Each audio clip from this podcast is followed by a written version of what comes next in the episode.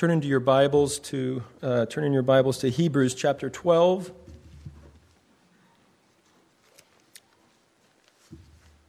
Hebrews chapter 12, and we'll read verses 1 through 13.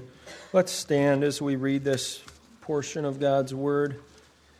Hebrews 12, 1 through 13. He starts out by referring to a great cloud of witnesses, and that's the people that he was just talking about in chapter 11, that great hall of faith, those people that witness to us that it is worth serving the Lord, even though we don't get our full reward here. We, we trust and we look forward, we look ahead uh, to our reward.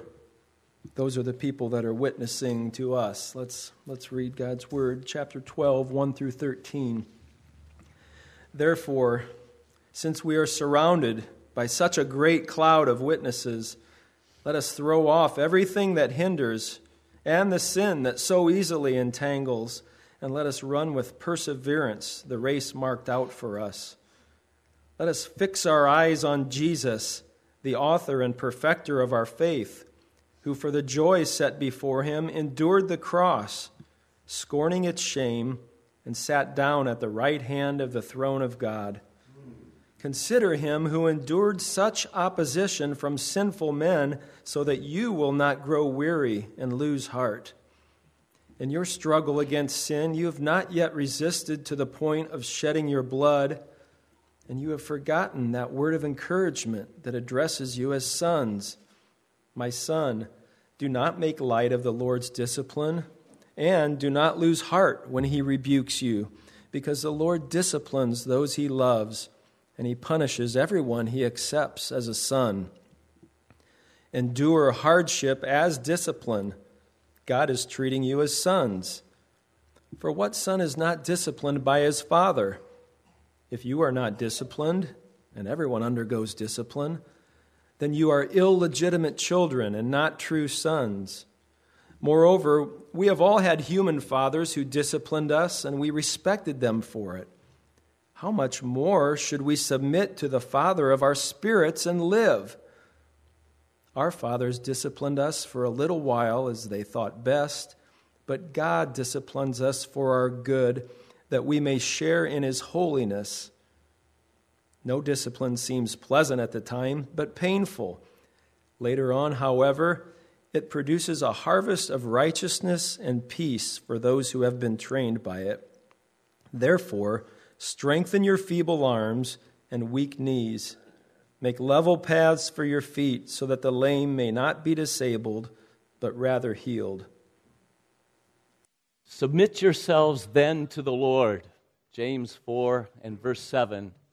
That was our starting point, our launching point for this series of messages on submission. Submission, the Greek word used and translated submit is hupotasso, a compound word meaning to place and under. And so the meaning, the most basic meaning of the word is to place under. And when we're talking about submitting to God, it means to put ourselves under God. The Bible says that He made us, and therefore He has potter's rights over us the rights, the authority to command us and to judge us. And his commands are given us in his word, the Bible. And they're holy commandments, and they're, they're right commandments. They're, they're good commandments. They're for our good.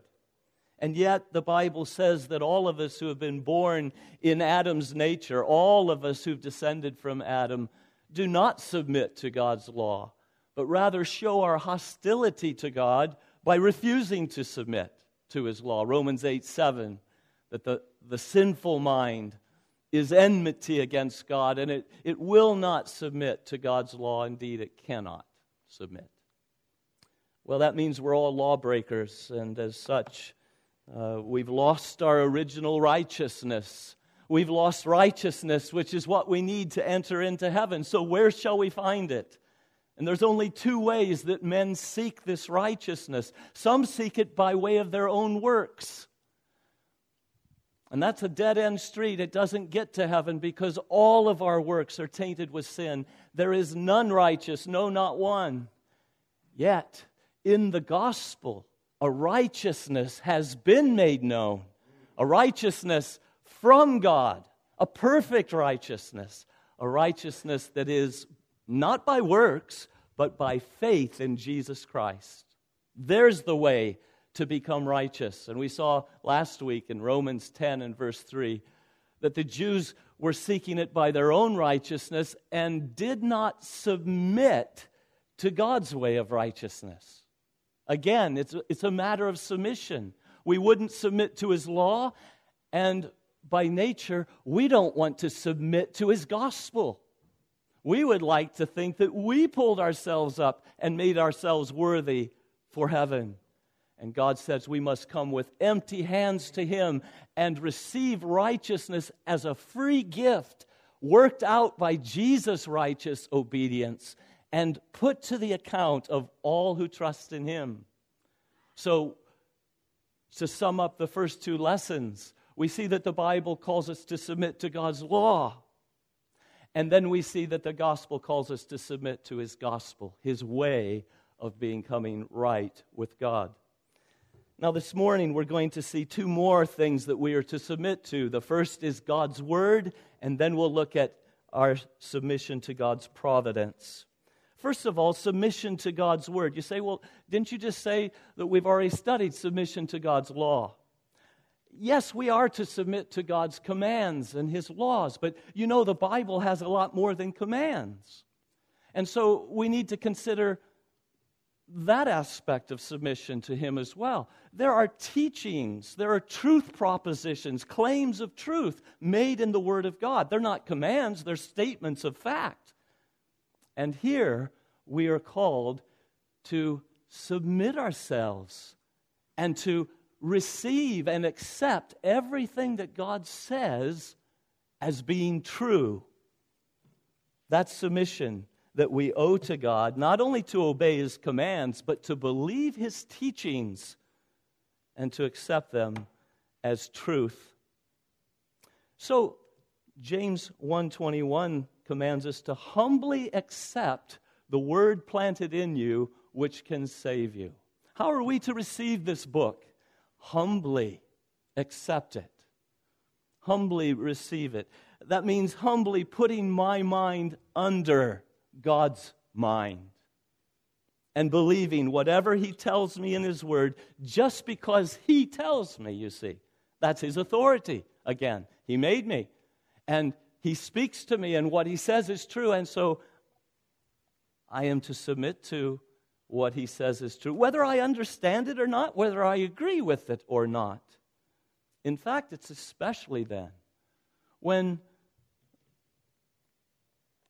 I don't understand it, that I'm really being challenged will I submit to God's word? You see, if I understand it and agree with it, well, I'm really not putting myself under anything or anyone. It's when I can't understand and I may not agree that I'm called to submit. You see, to humbly put my mind under His. So take the very first verse of the Bible. In the beginning, what does it say, kids?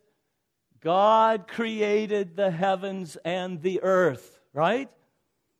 Now that clearly goes beyond our limits of understanding and of experience, doesn't it?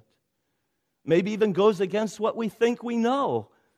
From our experience, we know everything in life has a beginning. Take yourself. There was a time when you were not. You remember that? Of course you don't. You were not. And then you were conceived in your mother's womb and you began. You had a beginning. And then you came forth and we celebrate your birthday because you had a beginning. Take our nation, it did not exist before 1776. And then it had a beginning and we celebrate it every 4th of July. Take our world, our universe. It hasn't always been here. It too had a beginning. And so, in catechizing our children, we ask, Who made you? And the children say, God made me. And we say, Well, what else did God make? And they say, God made all things. And then they ask us, and Dad, who made God? And that's when we tell them, oh, no one made God. He doesn't have a beginning. Before the mountains were born, or he brought forth the earth and the world from everlasting to everlasting. He's God, son. So different from us in that way. In the beginning, God created the heavens and the earth. So that when the universe got its birth, God was already there. He already was. There's never been a time when He was not. The uncreated Creator who was and is and is to come. Daddy, I can't understand that. Neither can I, son. It does go beyond the limits of our understanding. It's way over my head, too. But isn't He an awesome God to have never had a beginning? And shouldn't we worship Him and thank Him that He's not like us in that way and give Him the praise that He's due? This is truth outside of the box of our own thoughts and understanding and experience. So, again, the issue that hits us right from the get go of Genesis 1 1 is, is will we submit our minds to God? Will we put our minds under His and say, Teach me what to think, teach me what to believe? That's submitting to His Word. Well, as far as the universe itself, God's Word tells us He created it out of nothing just by speaking it into existence, Psalm 33, by the word of the Lord were the heavens made, their starry host by the breath of his mouth. Oh, let all the, the earth fear the Lord. Let all the peoples of the world revere him. For he spoke and it came to be. He commanded and it stood firm. Now, according to God's word, then, our universe is not the result of natural causes of time and chance, but the immediate result of a supernatural cause, the eternal God revealed in Scripture. Oh, but scientists tell us that that never happens. We've, we've never seen that happen, so it, it couldn't have happened. And God might say, Excuse me? Who, who are you? were you there when the world had its beginning? You must have been there the way you speak so confidently of it couldn't have happened that way. Oh, oh no, you weren't? You weren't there? Oh, oh, well, I was there. You, you then must be a mere creature of time, born yesterday and don't know what's going to happen tomorrow. And yet you think yourself qualified to deny me, the God of eternity, for my glory of speaking and that which was nothing suddenly became a universe. We live in a world of truth deniers, truth suppressors, Romans 18 calls them. The very world that God made and says reveals his glory. We say, no, it couldn't have happened that way. So again, who will I believe? My mind? My puny mind? A mind perhaps informed by so called scientists and their puny minds? Or, or will I submit and, and put my mind under God's mind and say, Tell me, Lord, how did it happen? You were there. I wonder if you've noticed the way that both testaments of the Bible begin. The Old Testament begins with this supernatural creation by God. How does the New Testament begin? By a supernatural birth of a, from a virgin. It's not like God says, well, we're going to wait till they get halfway through the Bible and then we'll, we'll break it to them. No, it's right from the get go. You open your Bible. In the beginning, God created the heaven and the earth. Matthew 1, a, a virgin gives birth to a child as if to say, You will never profit from this birth. th- this book unless you come and humbly submit yourself under it. Submit yourself, therefore, to God, and He'll teach you. And He'll, in His light, you will see light. So we come to this book uh, not to sit as judges upon it and to decide what we think is true and false, but we come and say, God, you tell me what's true and tell me what's false. God, you, you, you tell me what's real and what's lies. And I will believe whatever you say just because you say it. That's what it means. God said it, I believe it. And that settles it, you see. And that's no small part of what it means to walk humbly with your God, to submit yourself, therefore, to God.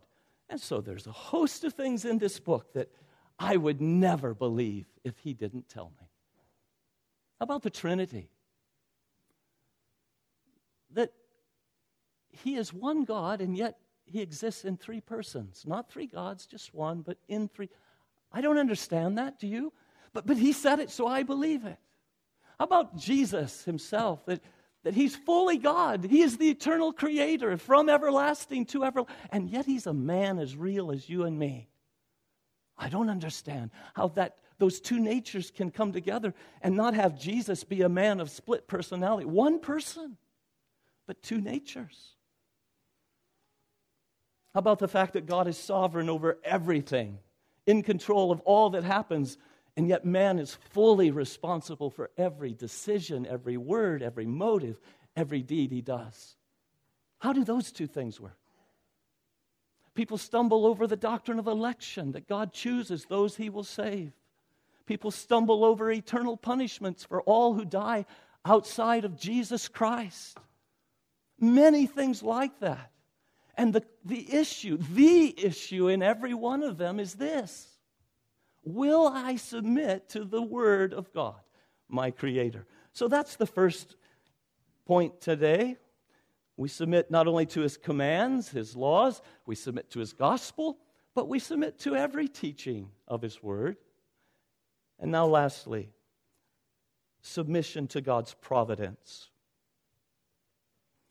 By God's providence, I, I simply mean his control, his governance over all his creatures in all their actions all the time. So it's an all-inclusive control, as Ephesians 1:11 tells us, for because he works out everything in conformity with the purpose of his will. Everything is, a, is an all-inclusive word and excludes nothing. Everything that happens in our lives, then, the good, the bad, and the ugly. And especially the ugly is what we're looking at this morning. It's all been ordained, it's all been directed, traced upon our dial by the Son of Love. His providence, His all wise, kind providence. So, submitting to God's providence in our lives can be even harder than submitting our minds to His Word even harder than submitting our minds to his law, or to obey his law, to submit in those circumstances that rub us the wrong way. Things we don't like at all, we, we even hate them. Painful things, irritating things, evil things that happen to us. And yet the Bible calls us clear and sure to submit to God in these painful providences. I wonder if you picked up on that from our scripture reading from, Rome, from Hebrews 12. Turn there uh, with me. Hebrews 12. Painful providences were tempting these Hebrew Christians to grow weary and lose heart. They were, yes, being tempted to chuck it all and to go back to their Christless Judaism, uh, because it was costing them too dearly. All the persecution, the trials, the sufferings.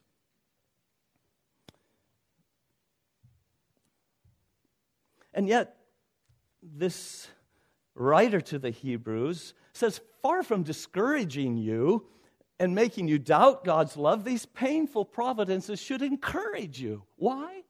Because God's treating you like He always treats His true sons. God is treating you like those He has this special love for as those who are in His family. He, you see, these things are proof of your adoption, proof that you are truly God's child. So we come to verse 7 and we're told, endure hardship, tribulation, trouble as discipline. Accept it, endure it as child training. God is treating you as sons. And so, all these hardships and troubles and difficulties that come into your life are part of growing up.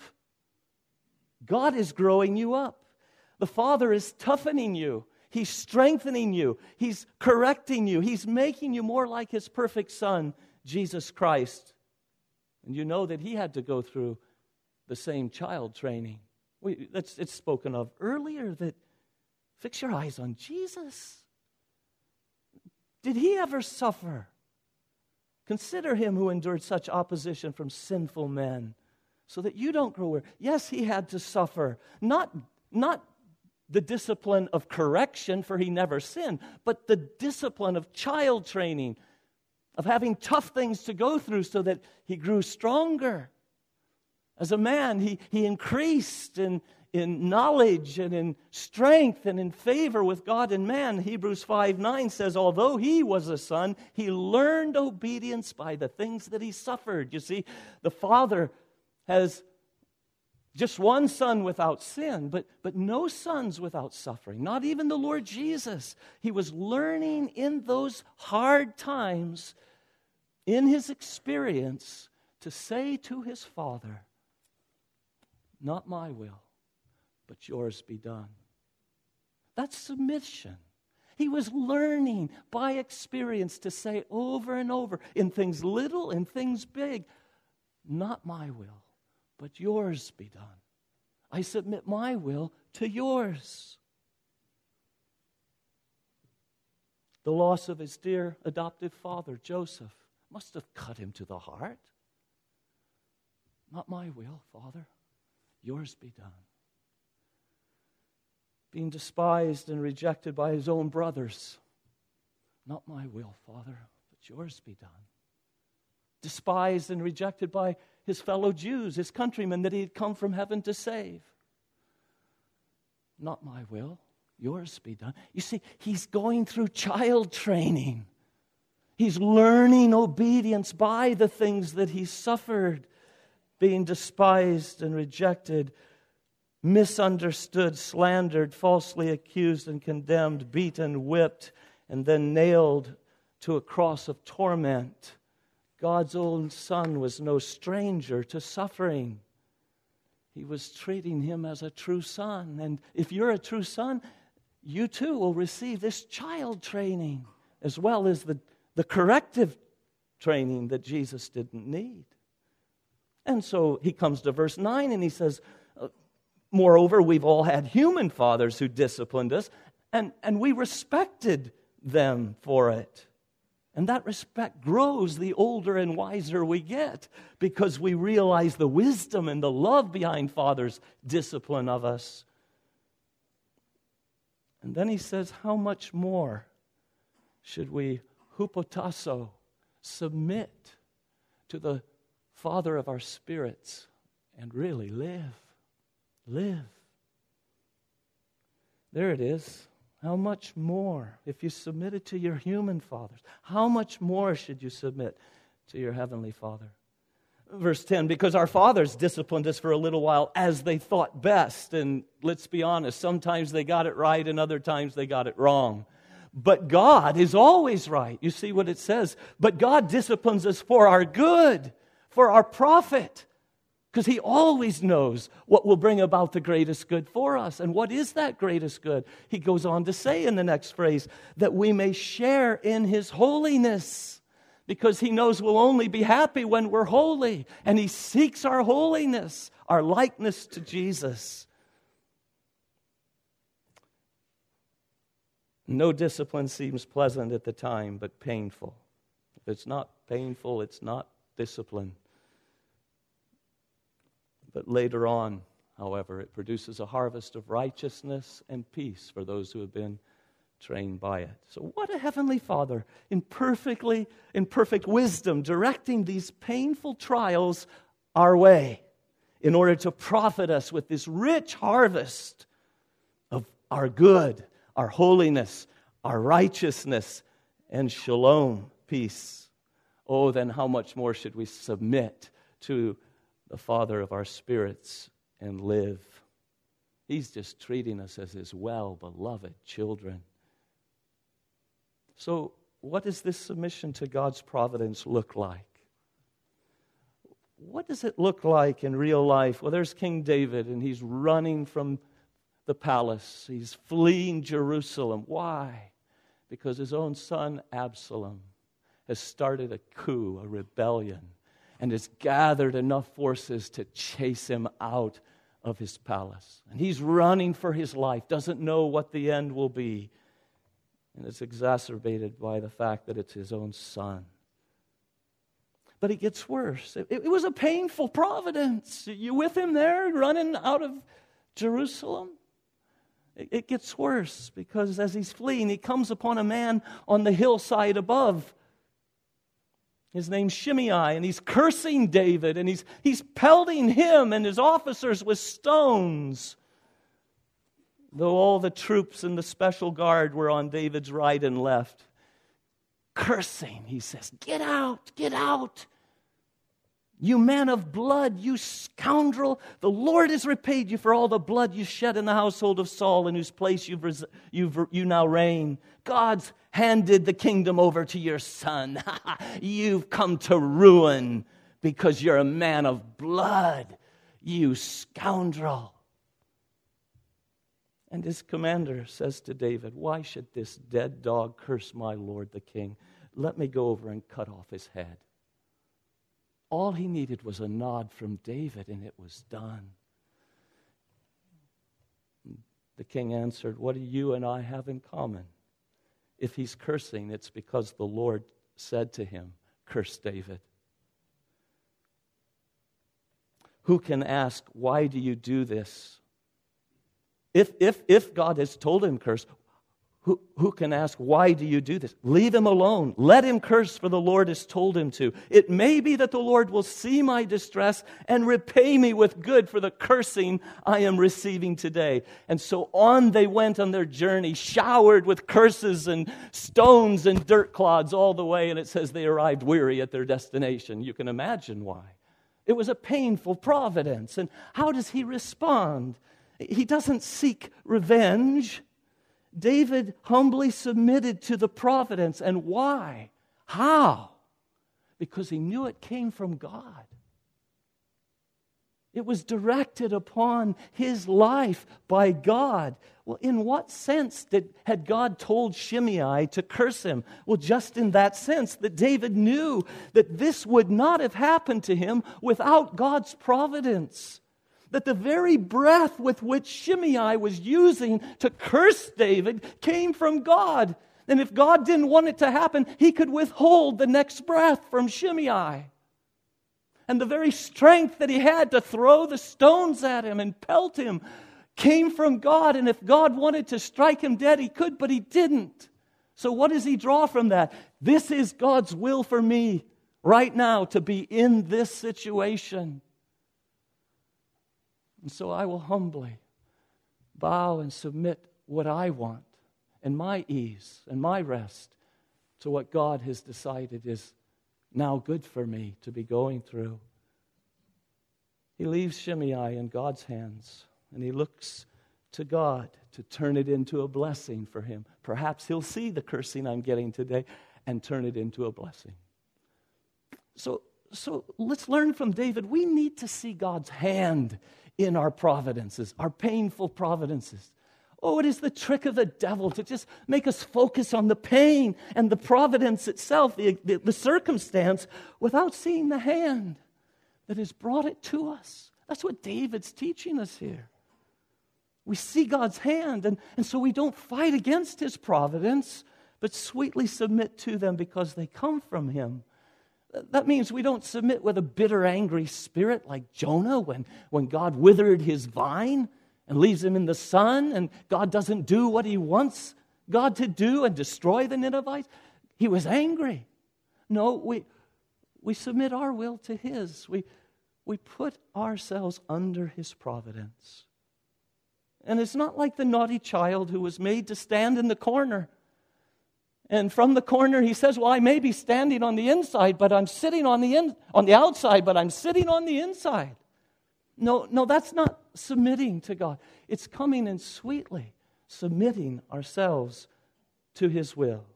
Matthew Henry, the 17th century pastor whose commentary on the whole Bible has blessed countless thousands, was married for 18 months when his wife gave birth to a daughter and then herself died at age 25. 18 months later, he remarried and they had a daughter who barely lived a year and then she died. And in his diary, he wrote, This cuts close, but oh Lord, I submit. I submit. He understood. He understood what, what Hebrews 12 is saying. That when God brings painful trials, we, we submit to the Father of our spirits and live. They had another daughter. She lived but three weeks. So within four years, he buried a wife and two daughters. And again, he writes, The Lord is righteous. He takes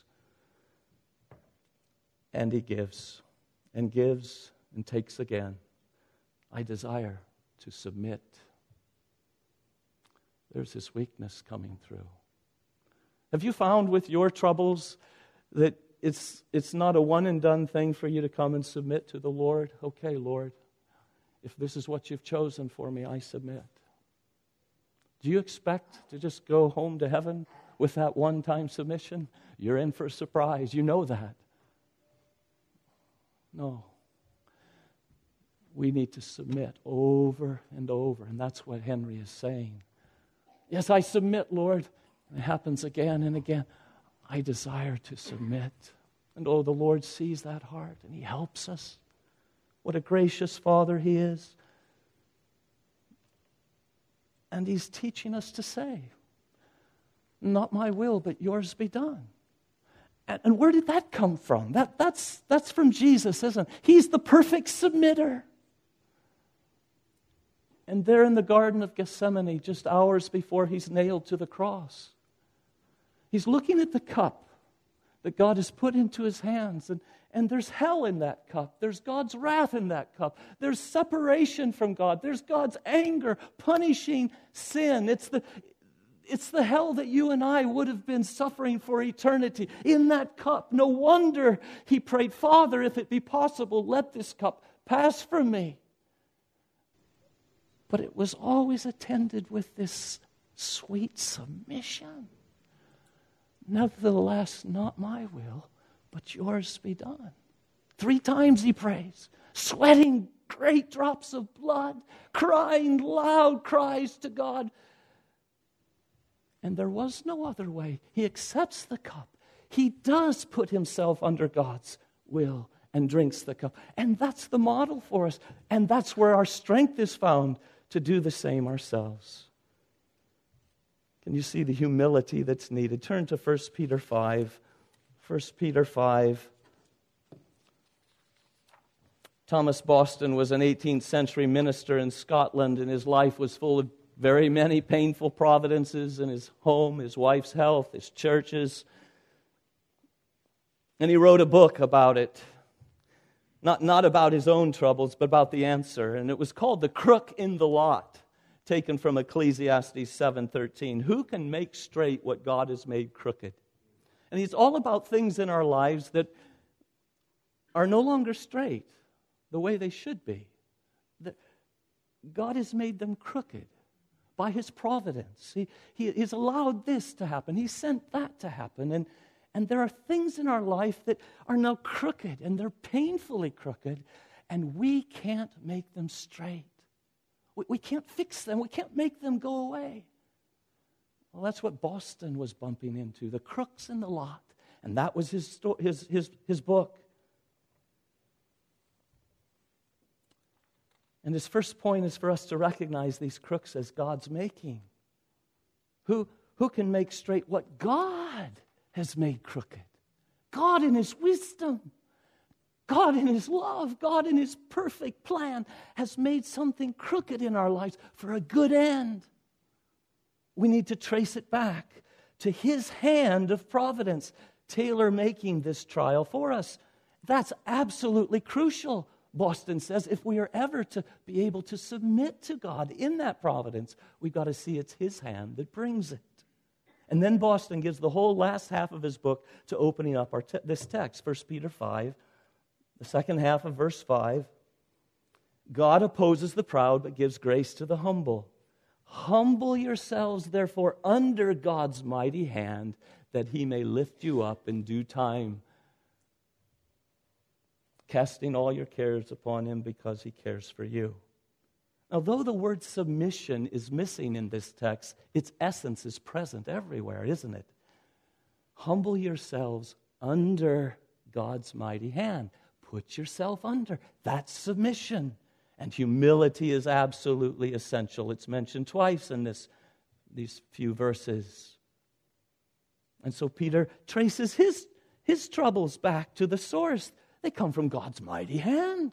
He's brought this into my life. So my duty in this painful providence is to humble myself under his mighty hand. Has God, God's hand brought you a humbling circumstance? Then you need to, to get your spirit in a, in a humble frame under his humble circumstance. Match your heart to the humble circumstance by submitting to it without proudly murmuring or complaining as if you deserve better or without the world's reluctance or re- reluctant resignation to fate. Well, we can't change it, so I guess what can we do but just submit? I mean, that's not Christian submission at all. No, Christian submission has a person.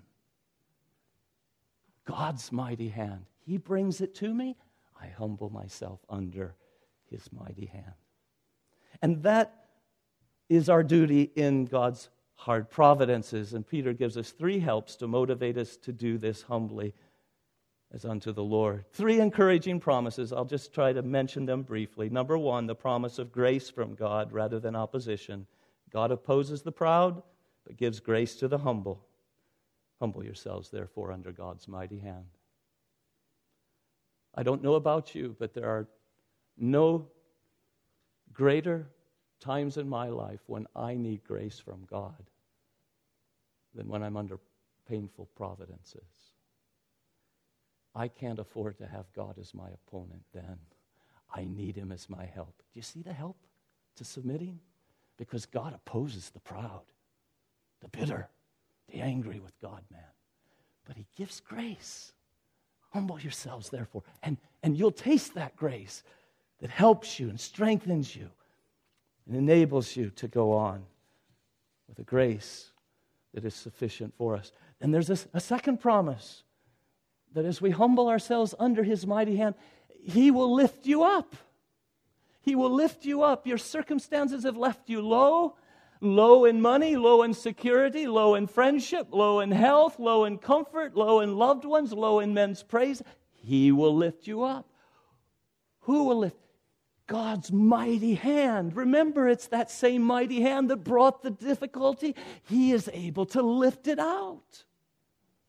It's a mighty hand. And if you'll look closely, it's a nail pierced hand to tell you how much He loves you as He has you in His school of affliction. Isn't that encouraging to our submission? Ah, I can submit to the one who will lift me up in due time. You know when due time is? It's His time because He knows the perfect time.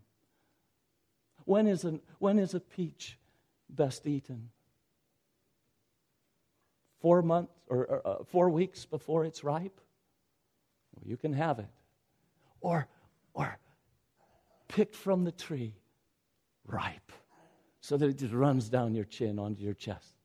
God knows when to pick the suffering and lift us out of it in, in due time, in His time.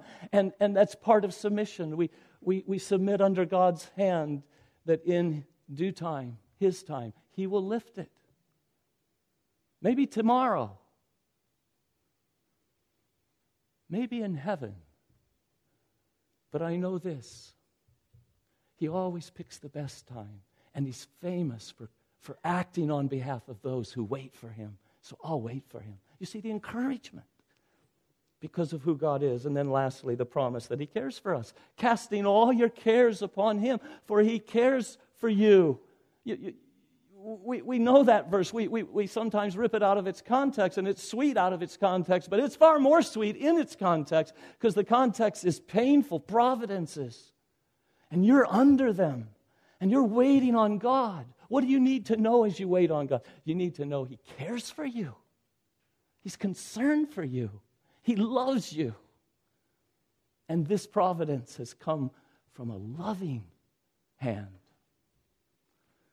Oh, I can, I can submit a whole lot easier if I know that He cares for me. And where does He show that care and concern so clearly as at Calvary?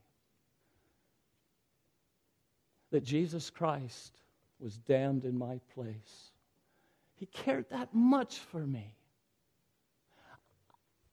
I can, I can safely cast my cares on Him. Because I know that if He didn't hold back His own life for me, He will not hold back anything that I need. And He's the one that can determine what I need. Well, let's rest then. Let's rest in His care. Let's humbly submit to His providences in our lives. Doesn't mean we don't pray for the situation to change, but we ask and we don't demand. We don't ever demand. And we trust the answer to Him who cares for us more than we do ourselves. Our lives are far better off in His hands than they are in our own. Amen. He knows the end from the beginning. We don't know tomorrow.